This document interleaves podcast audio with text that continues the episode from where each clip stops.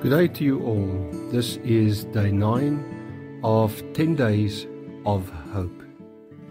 I would like to start with a little bit of my own story. When I joined the Doxa Deo team in 1998, we started the North Campus of Doxa Deo in Pretoria Chwane, and I remember that I would put so much effort into our dream and into our ministry. And every year, kind of in the winter time, I would hit a little slump and a little sense of hopelessness, because it just felt as though things were not gaining and getting the kind of momentum that we were hoping and we were dreaming to achieve. And at one of our mid-year staff gatherings, Alan Platt, our leader, shared a quote that said the following: "Small steps in the right direction will always achieve greatness." I can't tell you with how much hope that quote filled me, because I knew I was doing the right things, and they were small steps. And it is true that in the next 2 or 3 years, that particular campus gained a lot of momentum, and I saw the fruit of that particular approach to life. Small steps in the right direction will always achieve greatness. I think Jesus had something similar in mind in Mark chapter 4 verse 30, when he said, "What shall we say the kingdom of God is like?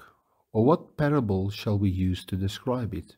And then he says, "It's like a mustard seed, which is the smallest of seeds on earth. Yet, when planted, it grows and becomes the largest of all garden plants, with such big branches that the birds can perch in its shade."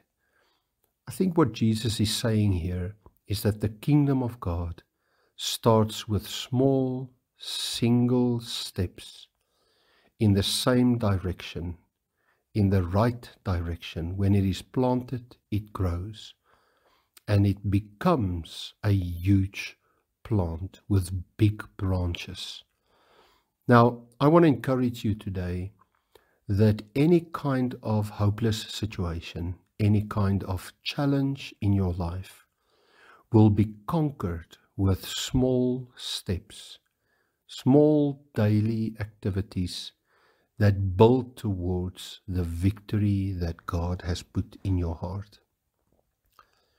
The author of the book of Philippians in chapter 3, the writer's name is Paul, he says, "Brothers and sisters, I do not consider myself yet to have taken hold of it." So Paul is in a situation where he still has hope, he has a positive expectation for a positive outcome. And hope is always there because there is some kind of a challenge. But then he says, "The one thing that I do, I forget what is behind and I strain toward what is ahead. I press on toward the goal to win the prize for which God has called me." So in both Mark chapter 4 and Philippians chapter 3, we receive this encouragement to forget what is behind, to focus on what we can do today, and to make sure that the small steps that we take are in the right direction. So I want to speak life over your situation today. I believe that many times our focus turns towards our crisis. Our focus turns towards what we don't have. Our focus turns towards the challenge. But both of these scriptures say that we need to put seeds in the ground of the victory that we want to see. We need to put seeds of hope and seeds of faith. Small little things that we do every day, where we change what we can change and we trust God for the rest.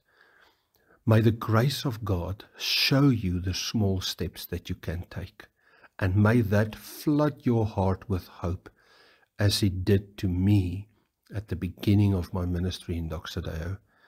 And as I look back today, I see the fruit of a big planted tree because of the focus on the daily small steps. May God give you the same kind of grace. In Jesus' name, amen.